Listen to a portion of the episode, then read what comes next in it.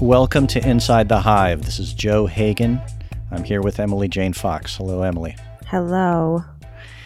We are going to bring you today two interviews that are directly related to what's going on in the country right now.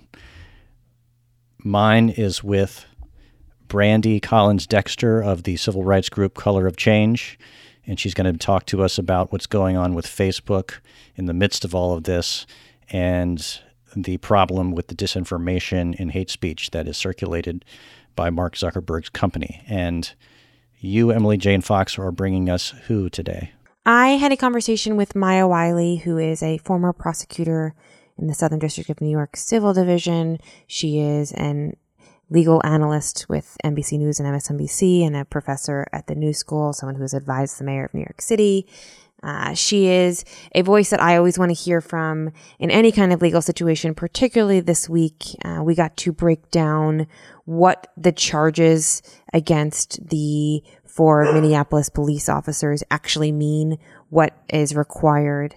And uh, it was a really illuminating conversation about the facts on the ground in a very practical way, what we need to know, um, what issues could come up as this uh, goes into uh, trial mode and uh, what we need to do to reform policing in this country. I think that you and I have been trying to do a lot of listening this week. And so let's just get right to the listening now and, and to these useful, informative interviews. And here we go. Okay, we are just the luckiest today to have Maya Wiley with us. Maya, you know I am president of your fan club. Uh, but in case anyone who's listening has not seen her as a legal analyst on MSNBC and NBC News, which feels impossible, I will introduce Maya as a former prosecutor in the SDNY Civil Division who's had a career in civil rights laws. She was a former advisor to New York City's mayor and a former board chair of the city's civilian, civilian complaint review board and a professor at the New School. Maya's voice is the voice I wanted to hear today. So, welcome, Maya, and thank you for giving us your time here. I know how sleepless and busy this week has been for you. Well, thank you, Emily. I'm a big fan of your work as well. And so it's an honor to speak with you. And it was just too hard to say no. Ugh, I, I love you for that. I love that let's just play a little bit of catch up. Uh, on Wednesday, the former Minneapolis police officer who pressed his knee into George Floyd's neck was charged with a new, more serious count of second degree murder, and the three other officers on the scene during his killing were charged with aiding and abetting second degree murder. I'm going to start by asking you, Maya, with just a basic set of questions to lay out for us. Can you walk me through the difference between second degree and third degree murder in Minneapolis and what's aiding and abetting? Yeah, those are really good questions because legalese it's like a foreign language for everyone. and we go to law school to learn that language. I'm so um, grateful so for that. The short the short answer is and and I I focus uh, on the sentencing side because I think it's so important for the public to understand. The first critical difference is second degree murder. Uh, this officer is facing up to 40 years in prison.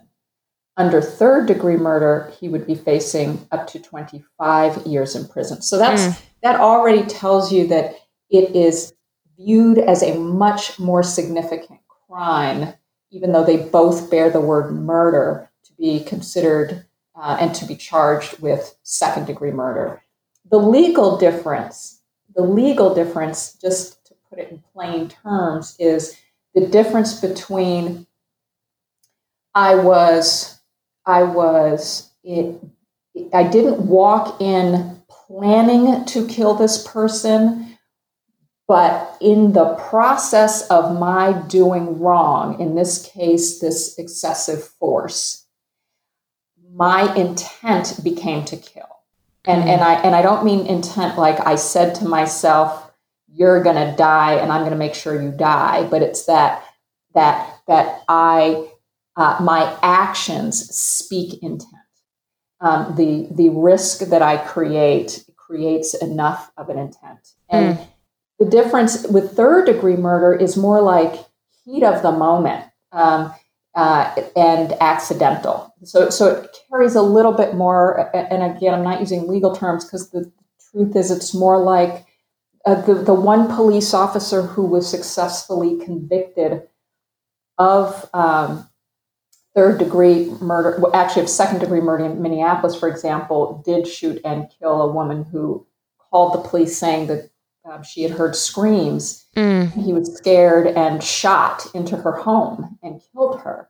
Now, that was second degree murder. But third degree murder would more be like, um, you know, you carried a gun, you got into a fight with someone, uh, you started beating them, you intended to beat them, um, but but but they fell and hit their head and died. Right. So it, it, it's really a difference of degree. Uh, it, it's and and the way that prosecutors try to game out which they charge is very much around the facts and the circumstances because no one tells you what they're thinking. Sure. Uh, and in some cases, intent in law is not about what you think consciously; it's about what your that your actions were intended. And and here the intent is this officer kept his knee on George Floyd's neck and they held him down because the other two officers also helped restrain for some period of time despite his cries, but also after one of the officers checks for a pulse and says there's no pulse, this officer keeps his knee on Mr. Floyd's neck for more than two minutes mm. longer. That if you play a timer and you see how long it takes for two minutes to pass after someone's told you that uh, the person is not breathing, that's intent. And the fact that those other, to your question about aiding and abetting, aiding and abetting means you counsel, advise, or otherwise support the crime. In this case, it's unintentional murder, meaning they the underlying felony here was the assault, the, the, the excessive force, the aggravated assault. Um, and it's there, and they are deemed by the facts to have supported this murder by the fact that they physically participated in holding him down, that they watched and didn't intervene and stop, that that that becomes a, a form of agreement, a form of complicity. And remember, it was one of the other officers who's now charged with aiding and abetting that felt for that pulse and didn't feel it. Not mm. one of those three officers said, wait a minute, and one of them, Officer Lane, actually made clear that they were concerned that this was putting him in harm's way because he said on two occasions, Should we turn him? Should we turn him? And when Officer Chauvin says no, they don't question it, they go along with it. So that's aiding and abetting. That is, we support you, we're in this we're with you. And they face up to 40 years in prison as well for that crime. Is that right? That's exactly right. In in Minnesota, and and different state laws are different, so um, you have to look at the law of the state. But in in Minnesota, aiding and abetting means you are guilty to the same extent as the person you help. Wow. The the way you just laid out how intent could be proved in a court of law is so important here because as Keith Ellison, who's the Attorney General in Minnesota, said in his press conference on Wednesday, the upgraded and additional charges were not a result of public pressure, but they were a result of evidence that they have in their possession, evidence some of which we have seen, some of which I would imagine we have not seen. But there is such an uphill battle in court once these charges are brought against police officers. What kind of evidence would you need in order to prove these charges against these police officers? Well, Emily, you know, I think one of the things we have to say up front here is that one of the reasons it's hard is because grand juries uh, and, and, a, and, a, and a jury of the officers' peers find it very difficult to punish officers. So oftentimes it's less about the evidence uh, that and more about not believing your lying eyes. So I say that because uh, in this case, I think the evidence is very strong. Uh, that doesn't mean there aren't defenses. That doesn't mean we won't hear defenses. But oftentimes the defenses become uh, it's my word against the person or uh, the witnesses who are saying I did wrong. Juries like to believe police. They don't like to believe that police don't tell the truth. They don't like to believe that police engage in misconduct. And in fact, many people have positive interactions with police. Um, and that's why we see polls that say, for instance, 74% of Americans believe that police don't lie. Mm. Uh, if, if anyone who's had experience with police who do lie would be shocked by, by that. Um, but but that's the fact because if you haven't experienced it, you don't believe it. So you you believe the credibility of the officers. The, the, the issue here is that um, there is videotape, and that videotape and that time count, and and the fact that you have bystanders standing around saying you're killing him, and we have that fact that the district attorney knew when the first complaint was filed, and we didn't see that fact in the complaint. But Keith Ellison, the attorney general, puts that fact in the new complaint is that we hear George Floyd himself say, You're killing me. Mm.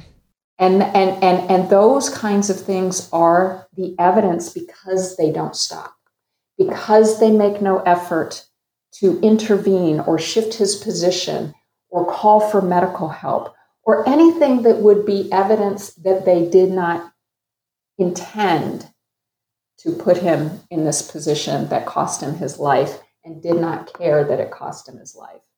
That, that really is the point here. And while we will see a defense, we will hear, you know, as we've heard from people who knew him that he was a gentle giant, mm. what we will hear is no, he was a big, scary black man. Right. We will we will hear, well, and he was sick. He didn't die because we did wrong. He died because he was sick. Right. Uh, and that is why the family got its own autopsy report as it started to be concerned about what it was hearing uh, in the medical examiner's report. Both conclude homicide. Homicide legally is not guilt of murder, but it certainly your actions resulted in the killing. Sure. And they both conclude that, but they conclude it differently. And I think we will see the defense use that uh, as, as a way to try to undermine the arguments uh, of their guilt. Sure. One thing that's so important about the aiding and abetting, Emily, that is that it does create the possibility that an officer or officers will decide to cooperate to save mm. themselves, and that will greatly strengthen the case. so, so one of the three officers charged with aiding and abetting could strike a deal with prosecutors that would potentially lessen their sentence or punishment or conviction in order to help out in, in the case uh, for That's second right. degree murder. That's right. Now, prosecutors would make the decision about whether that was valuable to them or whether sure. they didn't need it. And so they, you know, what, how prosecutors will decide to proceed, we don't know. I, it just, it is a possibility. Sure. I think that we just got a little bit of a preview of it, and all the hairs on my body stood up when I started hearing you talk about it. But what would you say? I know you don't have have all the evidence and the time that they will take uh, bringing bringing this case to trial, but what would you say to the jury on the first day of arguments here? I'm sorry for my, my puppy barking in the background. Oh. She's very curious to hear what you have to oh, say never, as well. Never apologize for puppies. That's exactly right.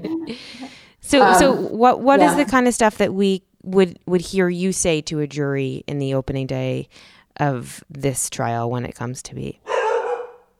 You know what, I would say is that um, the job of the police department is to protect public safety. And when police go against our laws and go against their training and ignore their, their better angels and take someone's life. That blue uniform cannot be a shield from justice.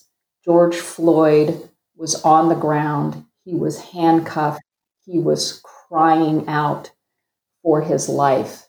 And these officers callously and cruelly and inhumanely and intentionally pressed the life out of his body. And that we must punish. Ugh. That just made me take a breath. It's incredibly powerful and so difficult to hear. And I, I know that there is so much emotion stirred up just thinking about the time and thinking about the force. And as you just said, uh, using the the blue uniform as a shield has been something that I think the entire country is thinking about and talking about and learning about. Uh, two of the four police officers who have charges brought against them have been uh, officers who have a history of complaints against them for excessive force and a number of different things.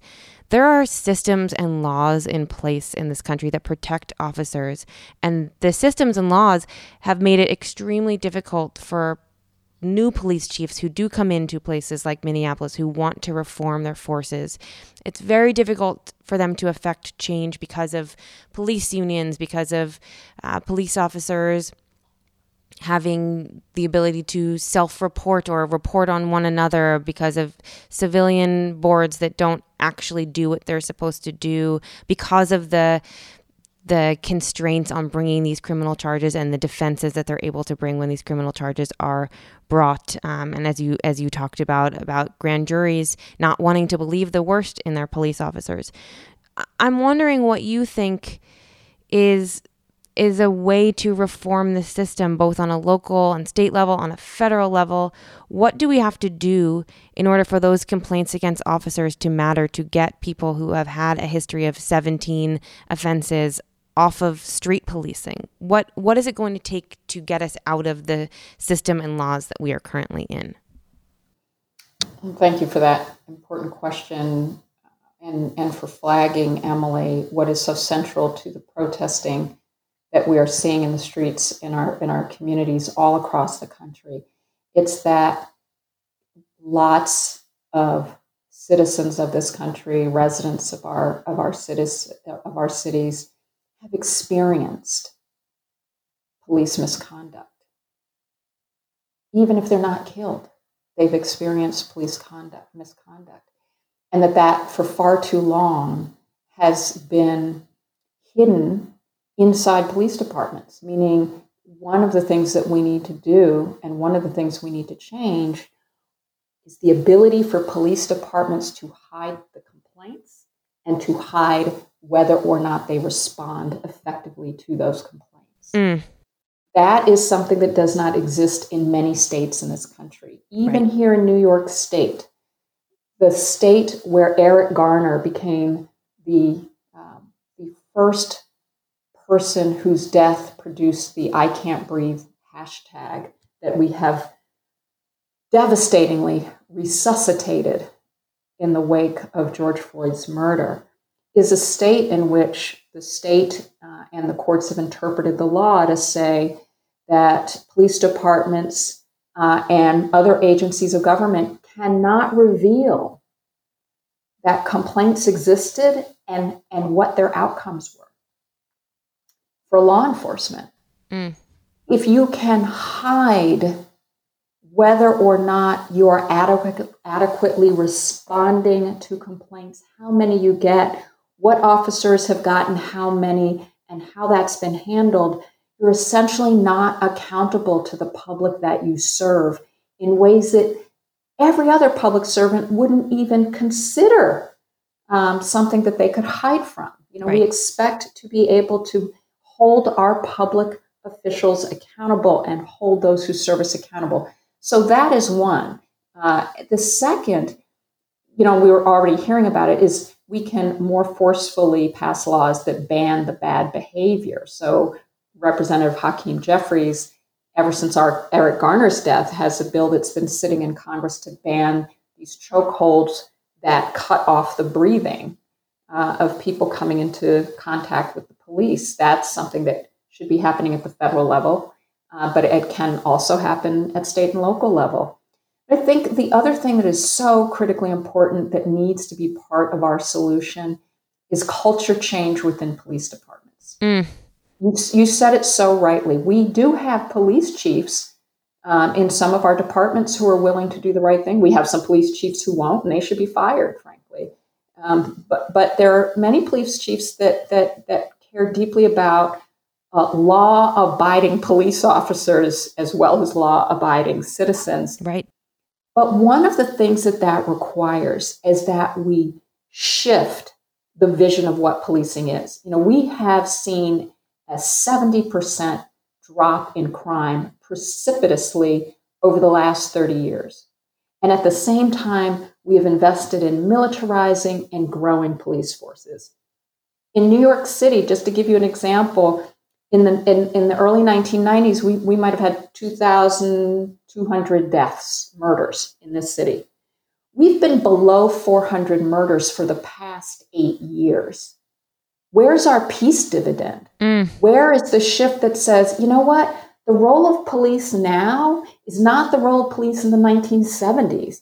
The role of police now is to identify hotspots, help identify underlying problems and causes, and partner and bring that information both to law enforcement in terms of how to better police the hotspots, not the entire community, but also how to shift so that it's information sharing for the parts of government that should come in with social services, mm. for the parts of government that should come in with the solutions to the causes of, of the initial problems. And we even have models of violence prevention that have data behind them, where we have violent felons, people who have killed or hurt other people, who come out of prison they're trusted and respected in their communities because they come from those communities and they have credibility on mediating and stopping violence before it happens. There's a track record here. There's data. It's called Cure Violence. In models in, I think, 20 cities in this country. Why it's not both national policy and why it's not a primary investment when the only reason police officers or our residents are in harm's way is because we're not addressing what is underlying the problem. It will make police officers safer, probably enjoy their jobs more, mm. and feel more effective at them. It will also change their relationships to community.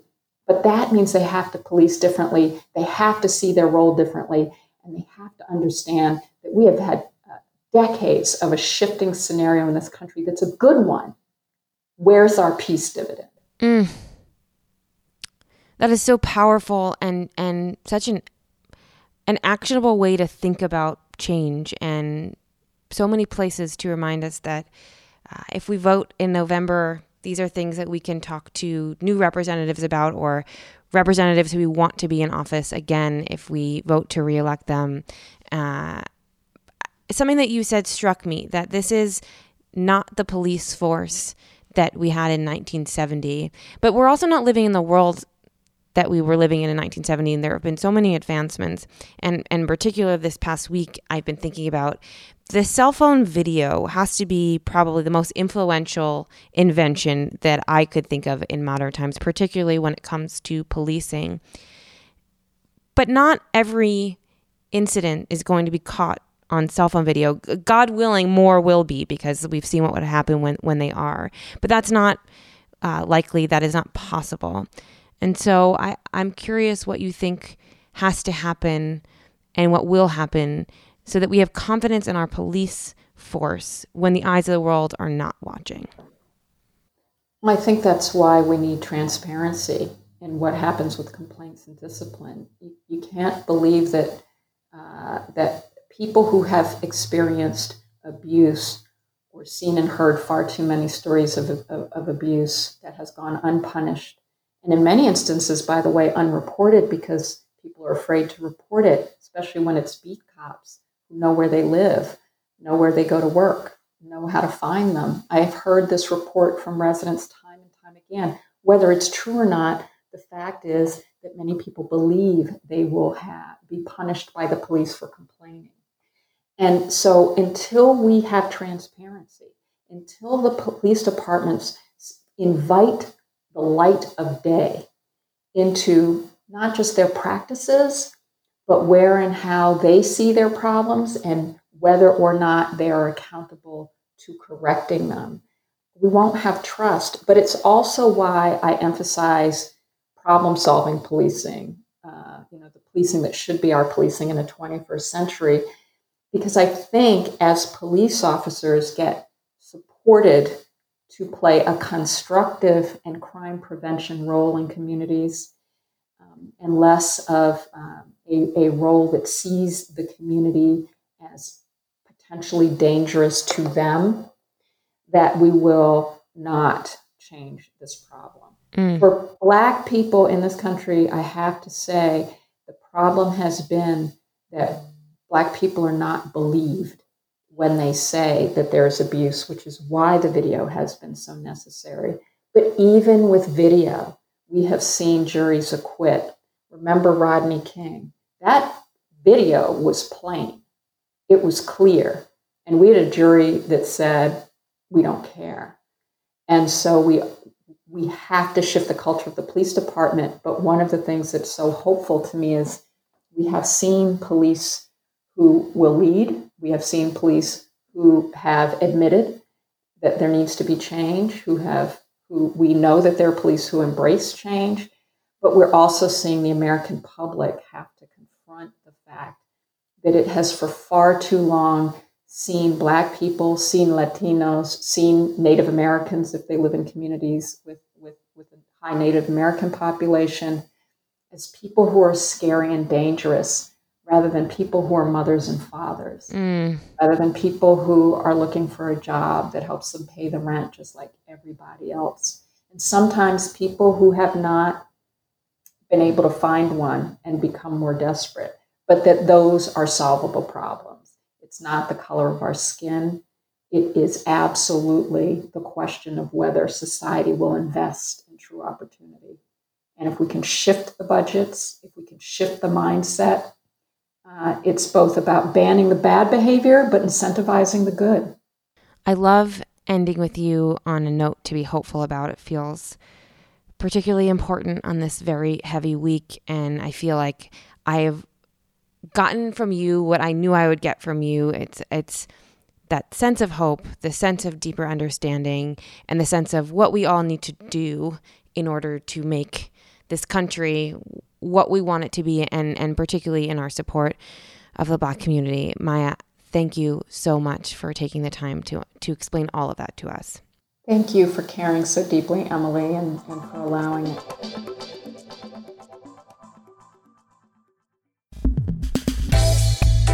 Brandi Collins Dexter, welcome to Inside the Hive. Um, I want to briefly introduce you here. You are from uh, the Color, you're the senior campaign director at Color of Change. It's a civil rights group, as far as I understand, the biggest online civil rights group in the country. And you specialize in media, democracy, and economic justice. And I just want to point out, very interesting, that you were part of a successful campaign. I guess I could call it a pressure campaign uh, from Color of Change to remove Bill O'Reilly from the air, which yeah. is, a, uh, is, an interesting um, uh, kind of feather in your cap. Um, there's a lot of chaos going on right now, but in the middle of all of this um, protest and and strife in the country, there have been some interesting shifts in the way social media companies are addressing what's happening.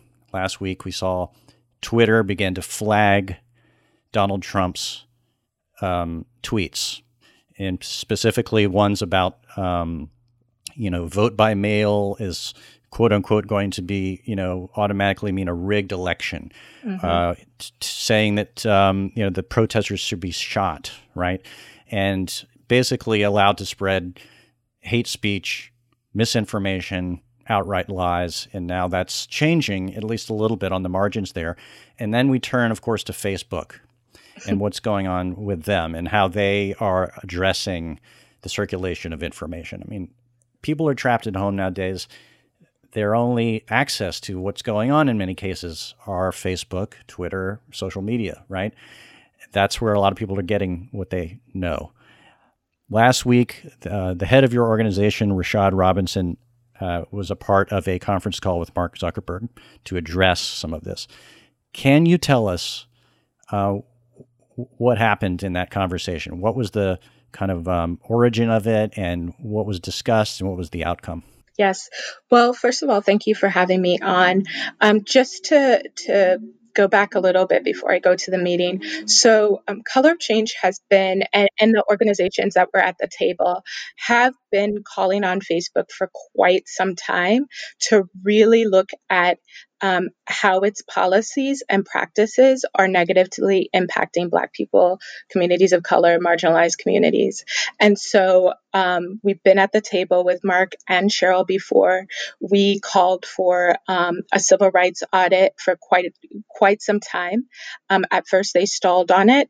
It actually didn't pick up gear until um, it, it, didn't shift into um, high gear until Senator Booker mentioned it during the Zuckerberg hearings, and even then, it didn't move forward um, until we hit this moment where the New York Times released an article that talked about the ways in which uh, Facebook was denying and deflecting all of the issues on their platform. And we were named Color of Change as one of the groups that they had hired um, a firm to spread disinformation about in the media. And when we went to the table with them and we met with Sheryl and Mark, like, you know, I think two years ago at this point, we made the demand hey, you know there's so much about this platform that you're responsible for that you need to get right.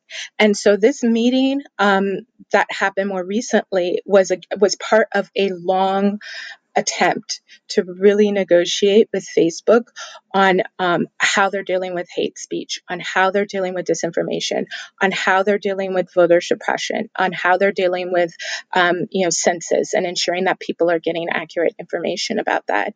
And uh, we've pushed them to like release information and and release policies and clarify policies, and they have put some new policies in place to deal with that.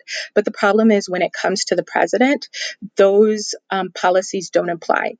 And so this meeting um, and, and, what was made very clear uh, to Mark Zuckerberg and Sheryl Sandberg in the meeting is that their unwillingness to, um, you know, to take down content that's coming from like the largest personality on social media, it means that all the time you spend trying to deal with disinformation, trying to deal with voter suppression, it's for naught because when the president gets to like immediately beam out that disinformation and not be censored on it, it doesn't matter what you do with the smaller sites. And so that was a part of, or, or sorry, small, smaller bad actors. And so that was that conversation, making it really clear that um, Mark Zuckerberg has been a disappointment in how he's addressed these issues. Um, they framed it as bipartisan when civil rights, right to vote, and right to have like um, access to accurate information is not a partisan issue. It's an issue that impacts all of us.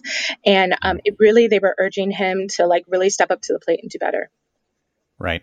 And it was uh, interesting that Zuckerberg himself, after the um, you know comments about uh, shooting protesters, he actually called Donald Trump before making that decision. Um, you know, and there is this sense that he is um, you know, uh, beholden uh, to the influence uh, of the government in power right now because uh, for financial reasons. Um, one thing you said I want to go back to was that a couple of years ago, it was revealed that Facebook had hired a PR firm in Washington, uh, Definer, it was called. Mm-hmm.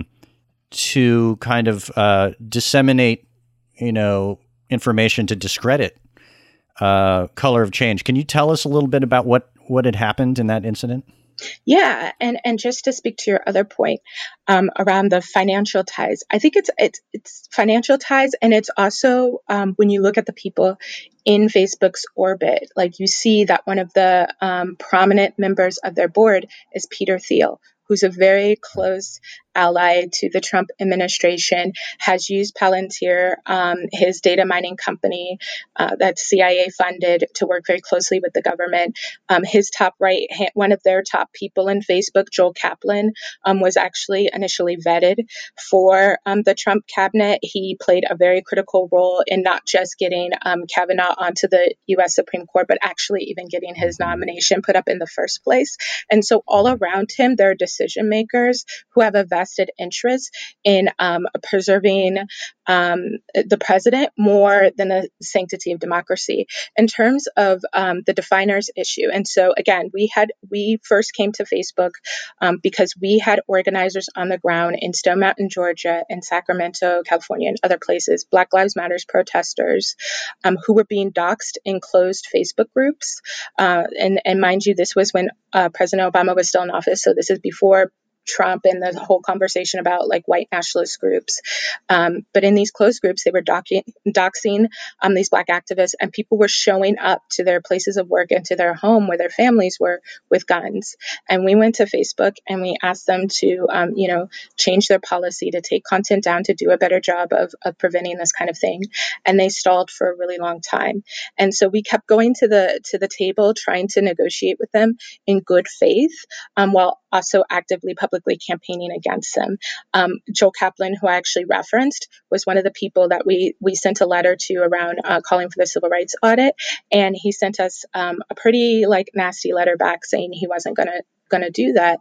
Well, cut to the New York Times article, we find out with the rest of the world that while we were at the negotiating table with Facebook, um, you know, Joel Kaplan and his team had hired on this firm whose job it was to to publicly discredit any um, groups that were going after them. So groups like Open Market Institute, and then we were named as well. Um, they actually used um, some anti-Semitic tropes about us being like, you know, the puppet of George Soros, even though at that time right. we weren't even one of that wasn't even one of our top ten funders, but really like sort of relied on that, and that went into like right-wing outlets, and we actually started getting a lot of death threats. Right. I read about this, and and I think uh, Rashad Robinson mentioned that you know being approached by some kind of uh, shifty people on the street, um, and, and, you know being rightfully worried about that. And, and, so the the point is, there's the consequences to them uh, not only not addressing it, but actively working to not have to address it. And um, you know, tell me though, give some examples if you can. Maybe a lot of people listening to this podcast may not themselves have come into direct contact with some of the stuff that is circulating on Facebook that you're talking about, and that you would like to see uh, more um, attention paid to uh, by Facebook in particular. So, what what what's give me some examples of things that um, that you're finding uh, on Facebook? Yeah, so I mean, I think um, part of part of what's been interesting about this conversation is is that oftentimes uh, Facebook tries to hide behind this idea that well we're preserving free speech, um, and you know putting to the side that actually free speech is around you know protection from government, not and corporations every day make choices, which is why we don't have a lot of ISIS Facebook pages. Um, right. You know, it, it's just what we're talking about specifically is like violent speech. So even Color Change went out to our, our members. We have millions of members, and we asked them, what have been your experiences on Facebook? And some of the stories that we got back, we talked about uh, one woman who came back from, from the Women's March and um, was receiving death threats directly through her Facebook messages from a, a guy that was looking up women within a 30 mile radius of him and sending um, death threats to them for for for posting about going to the Women's March. Um, we've seen um, uh, Islamophobic or anti-Muslim hate groups operating and encouraging their members to show up to mosque with guns. Um, we've seen, like in Border Patrol and um, police closed Facebook groups, a lot of white nationalist content, um, crude jokes and images and threats um, to AOC and her, along with um, AOC Maxine Waters um, and you know the squad, quote unquote, as they call them, receive uh, like the most death threats of, of, pretty much anyone in Congress, and uh, a lot of information about them and encouragement to incite violence. Uh, we're seeing in all of these different groups flowing around, and that's not even to mention um, the groups that mimic Black uh, organizer groups that are expressly trying to. Uh, you know, uh, cultivate voter depression um, and voter disengagement. Right. And right now, in the middle of all of this protests, we've already seen reports of, you know, kind of uh, groups that are attempting to um, inflame more chaos, who mm-hmm. are, mm-hmm. bad actors, and of course, a lot of them have um, big online presences or presences in in social media. Um, have you guys been monitoring that during all of this? You know, in the last week, um, you know, as as Facebook in particular been, um, you know, Trump was the number one uh, and most obvious mm-hmm. uh, kind of target of all of this. But like, um, are there other uh, how what's been happening on Facebook during this, and and is are there other things that we should be aware of and keeping our eye on in terms of you know um, civil rights um, engagement? Yeah, and also I, I just want to mention one quick thing too. You know, because we have we have talked about Trump and disinformation and and some of the things that he said more recently. To me, one of one of the worst has been his disinformation around COVID 19 and what treatments work and what don't. Um, I know at one point he was like urging people to go get lupus medicine. My sister actually has really severe lupus and so, and, and couldn't get her medicine for a while because of like one, one post on Facebook or one tweet on Twitter immediately caused a run on that medication. So it's like, it's, it's not just like the vile hate speech, but it's like this like undercurrent of, of, of false information that then have direct harm harms to lives. And so, in terms of um, you know, some of the things that we're seeing right now, a lot of disinformation around COVID 19 in the early days. Um, there were a lot of things that were said that, that Black people were not susceptible to um, COVID 19 because of melanin, because of a number of other things. And as wow. we're seeing now, that spread of that and that, uh, you know, any slowness to crack down on that had direct um, implications for what we're seeing now in terms of you know disproportionately high numbers amongst other things. That's one thing. We've seen groups again imitating um, we've been tracking groups that have been imitating blm um, black lives matter imitating um, antifa that are not authentic actors that are um, setting up accounts and then actively encouraging violence in the streets and then having that be falsely attributed to um, those groups and so there's a lot of that happening right now. Um, there's a lot of uh, you know, false information around who's even involved in protests. We've seen a couple of incidences where um, pamphlets were circulated online that said this protest was being sponsored by BLM or the NAACP, um, and then those groups would come out and say, actually, we aren't you know, part of this. And so there's a lot of things that around this combination of, of spreading false information, cultivating hysteria, and then being able to like sort of frame up or point the smoking gun at actors who actually um, aren't the ones that should be held accountable. And of course, that's in addition to the continued white nationalism um, that we see running rampant. And actually, recent data shows that like um, recruitment is going up for white nationalist groups, and that Facebook is a very potent place um, for that level of recruitment Wow. Now, I mean, it it all makes perfect sense because if Facebook is not going to, you know, if their position is that we're just a communications device and we're not going to monitor any of this stuff. But you said that they do have policies in place, right? But they're just not implementing them. I mean, if you went to Facebook and said, "Hey, look, here's a hate group who's, you know, spreading disinformation," what do they say?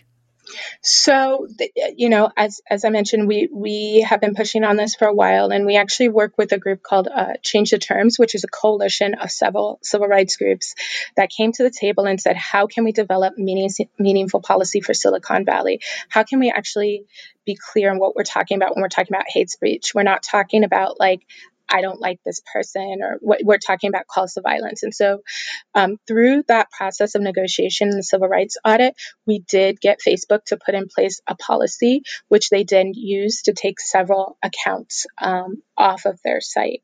However, again, part of what we're seeing, whether it's with Trump or other groups, is that there's these sort of special uh, you know exemptions and it just so happens that the people that get the special exemptions are the people that are actually the fastest vehicles for harmful information so right. um, you know it's one thing to take down this person who's like saying um, violent things to 100 people.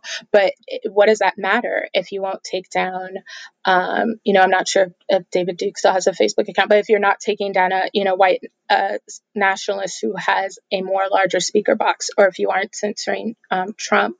And so that's part of the like, the, the sort of like not looking at that. We've also seen recently that they've kind of said, oh, because of COVID 19, we've had to um, it, we don't have enough content moderators to really deal with this issue.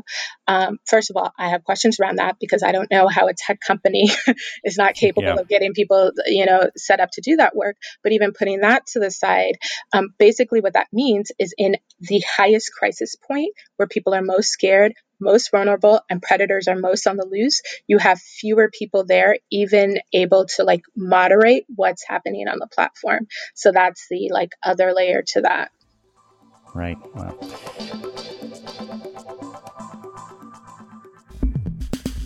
Now, there at some point, Sheryl Sandberg and uh, coordinated with your group to do some kind of civil rights audit, mm-hmm. right? And uh, when did that happen, and what was it?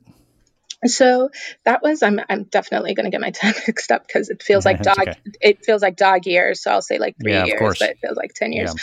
But um, we around the time of the Zuckerberg hearings, whenever that was, we had already um, five years ago actually we we sent a letter um, to Facebook. It was us um, then called Center for Media Justice, um, and some of us. And this, uh, we called on them to do a civil rights audit. And uh, that was something that was actually modeled off of Airbnb. Um, Color of Change and other groups had worked with Airbnb um, before that to, to deal with discrimination on their platform. And they put forward this sort of like unprecedented model of doing a civil rights audit to really look across all all like sort of planks at what are the issues and failures and they've built civil rights infrastructure that still exists there to deal with bias. And so we took that model and attempted to apply it to facebook. And again at first they said no. Um, then you know cambridge analytica happens. They get called in for testimony. Uh, we right. reached we reached out to senator booker amongst others and asked that, asked him to press on the civil rights audit. He did. He got mark zuckerberg on record saying they would do it. And so then they brought in um, you know an outside team because part of part of the audit has to involve an external mechanism right? Otherwise it's not real. Right. Um, and so they've released like uh, I, they're slated to release later this summer a third report based on some of the changes that they made. And i do have to say they have made um, several important changes. Like, I don't even know what we'd be dealing with if they hadn't yeah. made some of those changes. But the reality is that, um, you know, when civil rights or social justice groups deal with corporations, corporations always give a little less than they're capable of giving. And in this right. instance, when you have a platform that has more adherents than Christianity, like billions of people on their platform, um, and they are tampering with democracy in a number of different countries, like we're just talking US context, but like we've seen what they've done with Myanmar, we've seen what they've done in India, Brazil, other places. Um, the fact that they have not put enough resources to actually getting that done, and the fact that they've declined to put a, a civil rights infrastructure in their like executive suite or on their board, I think really caught, but but have like put in folks that have done everything they could to block that. Um, I think shows you what their intentions really are. Right. Do you think that this is all flows directly from Mark Zuckerberg himself and his, you know, personal, you know, vision of what he, you know, how he values this, frankly. You know, I mean, is this flowing from him? Um, you know, I think yes and no. I mean, I'll I'll give an example. I manage a team of like 13 and do I know everything that's happening with all of those people? No. So, can I imagine that Mark Zuckerberg knows everything that's going on? Not necessarily. I do know that a lot of Silicon Valley is built on Ayn Rand principles, and he is no different. Um, these principles of objectivism, um, which are more geared right. towards, um, you know, rejecting regulation, um, allowing this sort of like free flow of chaos uh, with this idea that from that will become a natural democracy that place, replaces our current systems. And he's also said that like Augustus is like one of his idols. So take that for what you will. So I do oh think that he operates with quite a bit of a, um, a, a, he doesn't operate with a racial justice analysis let's put it that way. And then when you add like who's on his board peter thiel when you look at the fact that they've had a purge of black members from their board who have left for various reasons um, when you look at the fact that um, they um, have someone in Joel Kaplan and Nick Clegg who are very much uh, so like cognizant of, of preserving the legacy of President Trump and, and right wing media and all of these things, that that comes at the cost of basic civil rights for everyone. I think there's a lot of layers to bad decision makers. Um, and then the last thing I'll say though is that the problem is that w- with Mark Zuckerberg, he owns so many shares of the board. He's chairman of the board and he's CEO, right? So who's going to fire him? Who's going to hold him accountable? No one. So under that circumstance, where no, you know he doesn't have to be held accountable, and then he's surrounded by those folks, it's really hard to get change outside of government regulation. Right. Um, I'm I'm thinking about this. You and I are talking about policy we're talking about things going on the corporate level in Silicon Valley. We're talking about the president of the United States. But I'm on Facebook. And, you know, occasionally there'll be these sort of, uh, you know, calls to get off of Facebook, to uh-huh. disengage. should, should I get off of Facebook?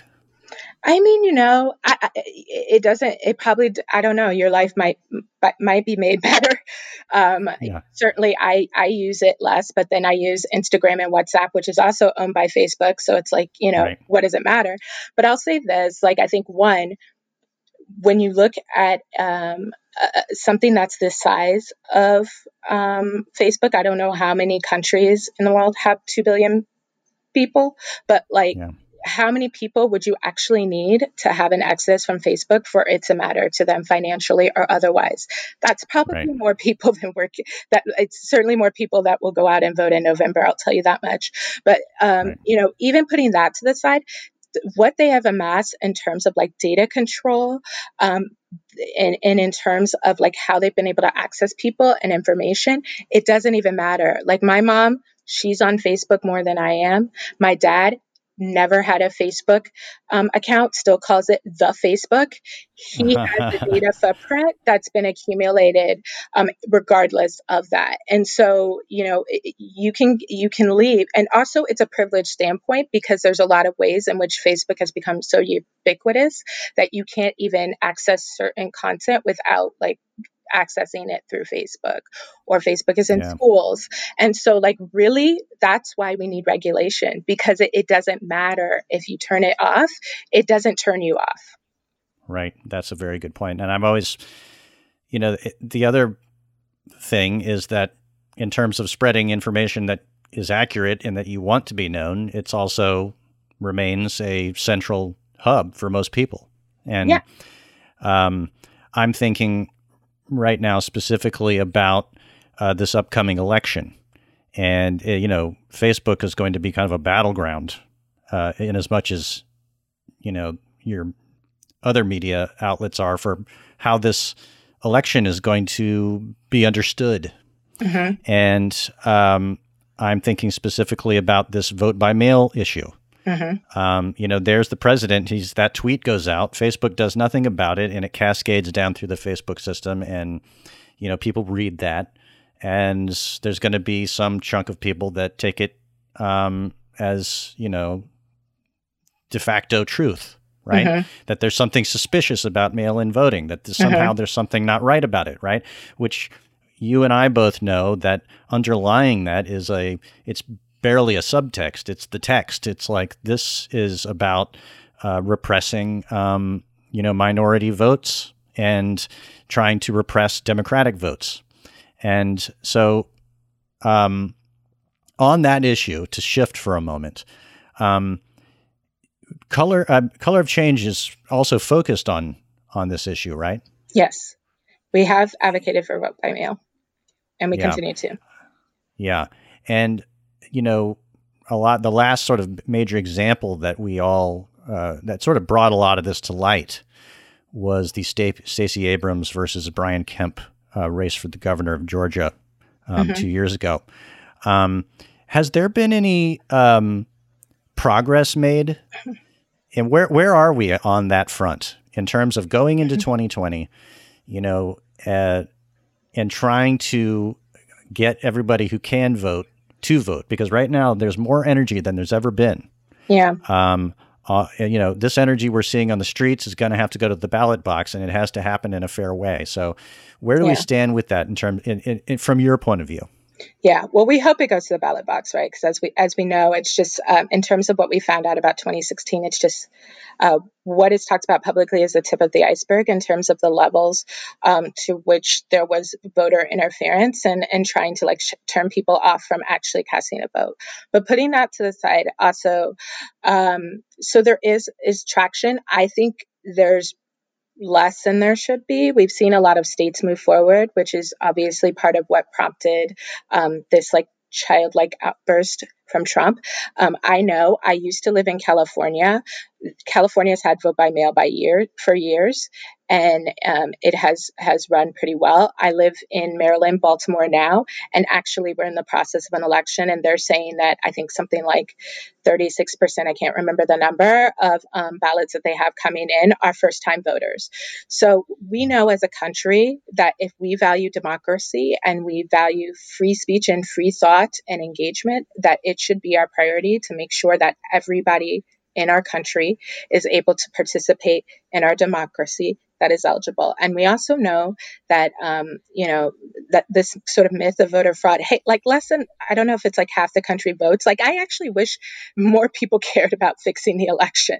But the truth of the matter is that we don't, yeah. that like that's not happening. However, what we have been pushing for and advocating for in Congress and where we have seen traction is federal vote by mail legislation. And so uh, we would like to see that passed. We've seen a number of states um, put that on the book at books at least temporarily because you know COVID is not going anywhere. We still don't have a vaccine. Right. Like it's still not safe for mm-hmm. people to be out in large groups, you know, voting at this time.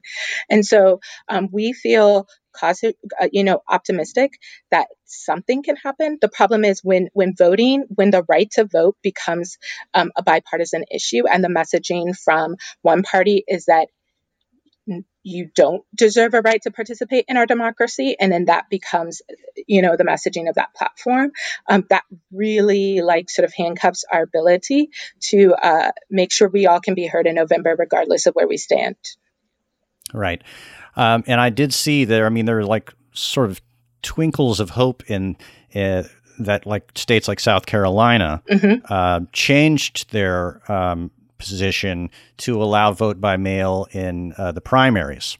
Yeah. So, you know, if we can kind of see more of that, because obviously even Republican states, uh, you know, don't want to not have votes, you know, yeah. or not have elections. Um, and, uh, you know, this is something that we're going to be keeping our eye on here at Inside the Hive over, over the summer, talking to different um, lawyers for the ACLU and the DNC and other organizations about where we stand with all of that.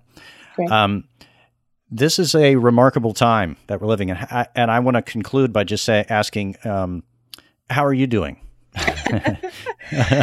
Oh, what a question. So, I mean, it's it's it's hard, right? Like these these times have been super hard, and I'm a, I'm I have to say I'm an introvert. Um, I like to stay home. I'd been traveling on the road a lot for work, so I think the first two weeks I was kind of like, oh, I'm living my best life now. Um, but I mean, yeah. I think you know tensions have been high. Like this this past weekend, actually, my nephew who goes to college in Atlanta, um, there was video footage of um, him being um, he was at a protest in his car, and the police repeatedly tased him, dragged him out of the car, oh um, arrested him, like threw him um, in a, in a cell. Like he, it was awful. And like I found oh, out, man. you know, through the video, and I, I remember seeing this kid that that to me was still like a little kid because the last time I'd seen him was years ago. He was like this really shy young kid that I helped write his like college essay. Um, it wouldn't hurt anybody. Like, not that that matters, but like, you know, being attacked by the police this way. But like, this is a time where we're seeing so much pro- protest, so much frustration, um, so much civil unrest that's born of um, economic hardship, uh, police brutality, you know, health injustice. And I think now is the time that we really have to come together to be more aspirational about where we're going. And so I'm, I'm, you know, to answer your question, like it, it feels hard, but it's also like, what else have we got to do? we, we've just got to yeah. knuckle down and do it, right? Right. I, I have to say that I'm cautiously optimistic uh, just because we're at a juncture where obvious change is needed and being called for from really from people from all sides. Mm-hmm. Um, you know, with Jim Mattis coming out this week uh, and being very frank, really, about the divisions that have been sown up to this point and how those have to be mended, and that requires us to pay attention to this issue and everybody knows that has to happen. Now, whether it can happen and how it happens will be where the rubber hits the road.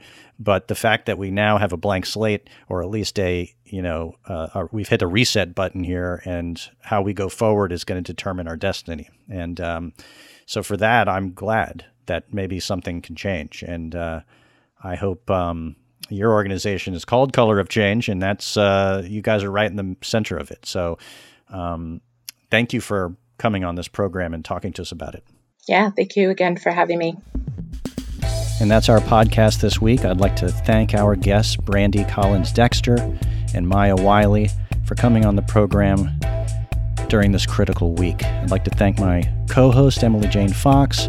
If you enjoyed this conversation and you want to hear more like it, you can, su- you can subscribe to this podcast at Apple Podcasts, radio.com, or anywhere you get your podcasts. And please leave a review while you're there. I'd like to thank my sponsors. Please support them the way they support this podcast, and we'll see you next week.